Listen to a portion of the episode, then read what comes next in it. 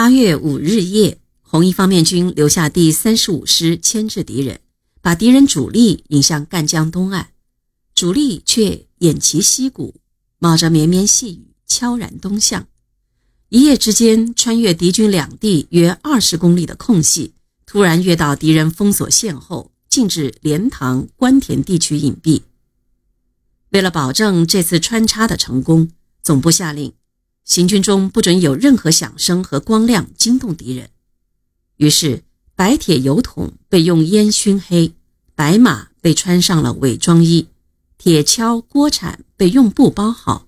行军中不准讲话，不准咳嗽，不准吹号、吹哨子。前后联系用扎在左臂上的白毛巾做识别，不准设路标，碰到岔道一律用标兵等等。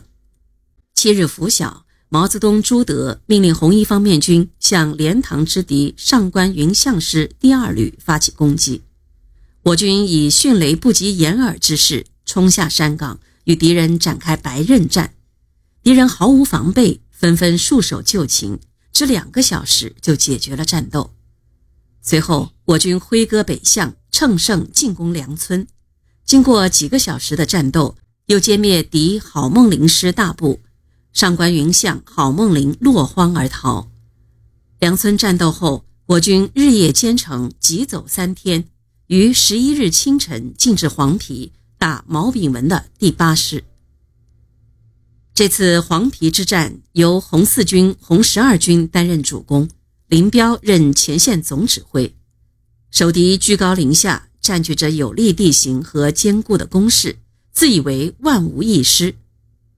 这是我军的第一次步炮协同作战。毛泽东亲临前线参加阵前会议，并做了指示。林彪下令：炮火集中，兵力集中，军号集中。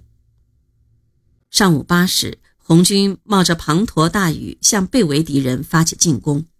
杨得志率领炮兵连首先投入战斗，炮弹带着尖利的呼啸飞向敌阵，霎时间。敌人阵地上浓烟滚滚，飞沙走石，鬼哭狼嚎。十五分钟后，步兵突击部队在几十支军号发出的洪亮的冲锋号声中，以密集的队形沿突破口直插进去，分路突进虚场。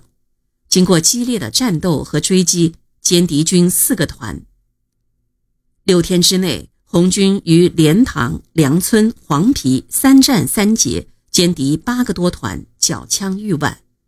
之后，红军立即转移到军部地区进行休整。黄陂战后，蒋介石发觉红军主力集中黄陂，立即命令所有向西向南的主力部队皆转其东向，猛力并进，寻红军决战，取密集的大包围姿势接近我军，又形成了对红军三面包围的态势。